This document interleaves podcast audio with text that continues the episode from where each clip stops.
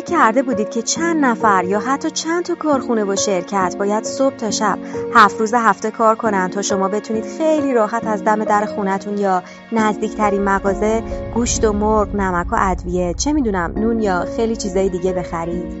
به این فکر کردین که چی می‌شد اگه یه روز به هر پمپ بنزینی تو شهرتون سر می‌زدید؟ می‌گفت شرمنده بنزین نداریم. حتما تو حالا پیش اومده که واسه خرید یه کالا کلی دنبالش بگردید و آخرش هم گیر نیارید. یا جایی گیر بیارید که اصلا انتظارش رو ندارید. مثلا شاید شما هم از اون دسته افرادی باشید که توی این ایام کلی دنبال ماسک و مواد بهداشتی بودید. از این داروخونه به اون داروخونه.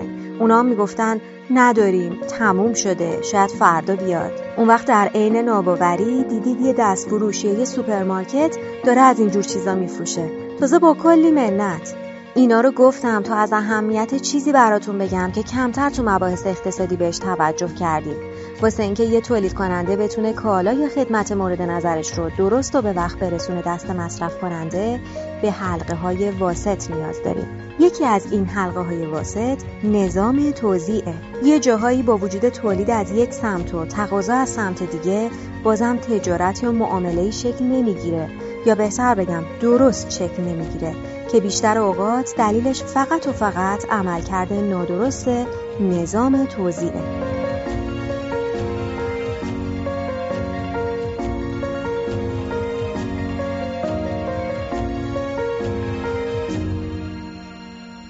سلام. این اپیزود دهم از پادکست های اقتصادی رادیو باتاپکاراست ما تو پادکست های اقتصادی رادیو باتاپکارا قصد داریم با کمک یه تیم نخبه و خلاق هر بار در مورد یکی از مسائل اقتصاد ایران صحبت کنیم. تو این قسمت هم می‌خوایم از نقش توزیع تو اقتصاد ایران بگیم و به بعضی از نواقص و کاستی ها تو کشورمون اشاره کنیم. قبل از هر چیز باید از نظرات و دلگرمی های بعضی از شنونده هامون خیلی خیلی خیلی تشکر کنیم و به همراه های همیشگیمون که خوشحالیم از همراهیتون. رادیو باتاب کارا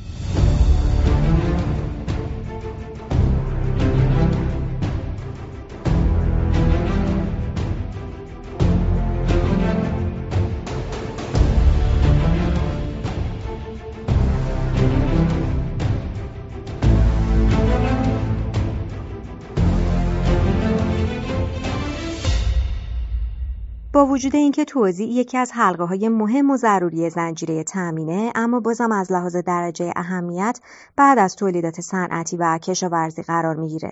نکته مهم اینه که تجارت و توزیع کالا باید زایده تولیدات قوی داخلی باشه نه زایده وارداتی که پولش از محل فروش منابع طبیعی کشورمون تامین میشه.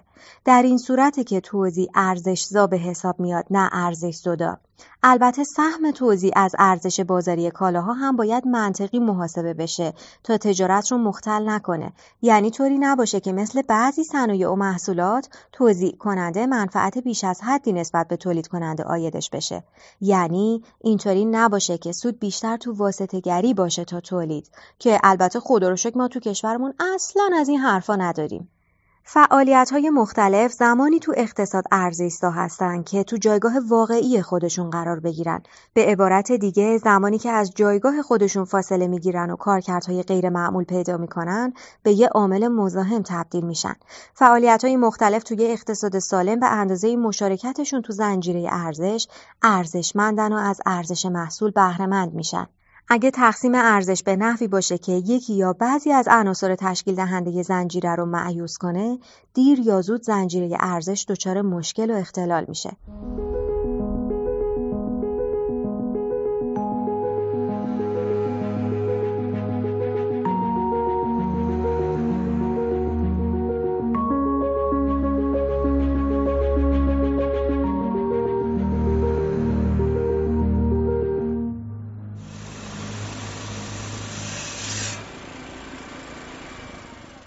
اینم صدای از رمق افتادن چرخ تولید.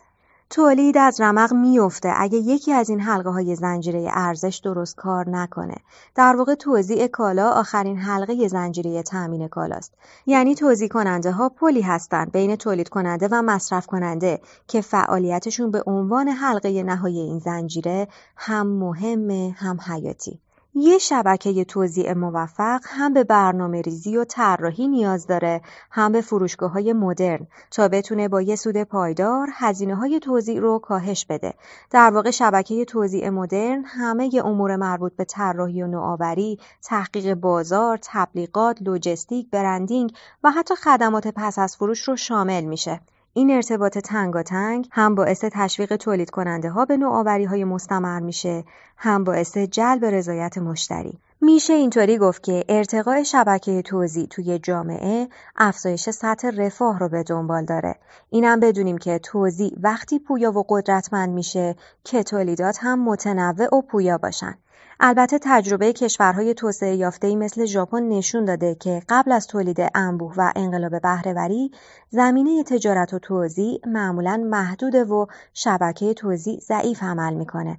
اگه تو چنین شرایطی عوامل اقتصادی بیشتر از حد نیاز بخوان جولان بدن و مشارکت کنن برای رشد و توسعه کشور خوشایند نیست. مثلا تو کشوری که هنوز تولید نظام درستی پیدا نکرده یا به اصطلاح روی ریل درست نیفتاده نباید روی توزیع و تجارت خیلی سرمایه گذاری کرد و خیلی برای تقویت و گسترش نظام توزیع تلاش کرد. شاید برای همینم هست که سالهاست توی ایران شعارهای سال به تولید و رونق و جهش اون اشاره می‌کنه. چون همونطور که گفتیم اگر تولید به درستی پا نگیره شبکه توزیع هم کارکرد درستی نخواهد داشت.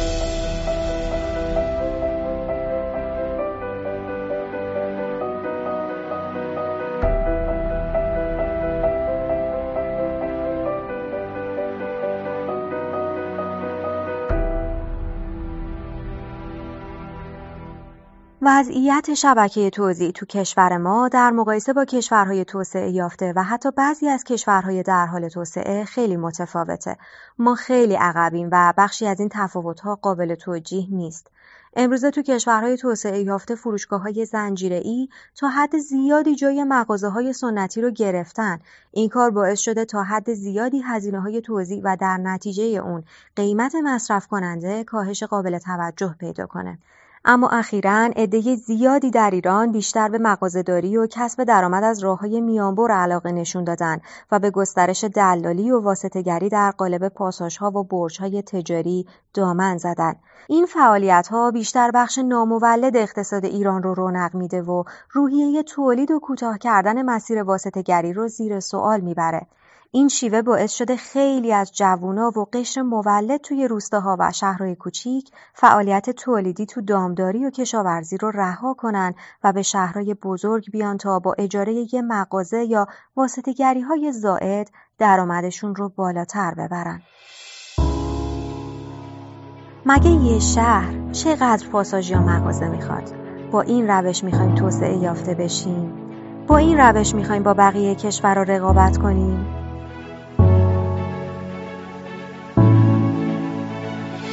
اپیزود بعدی حتما آمار و اطلاعاتی تو این زمینه میدیم که اوضاع و احوالمون رو بهتر متوجه بشید باید دید تو بحث توضیح ما کجاییم و دنیا کجا. ضمنا خوشحال میشیم بازم ما رو با نظراتتون یاری کنید و توی بهتر شدن کارمون ما رو همراهی کنید. پس همچنان با ما همراه باشید در رادیو باتاب کارا.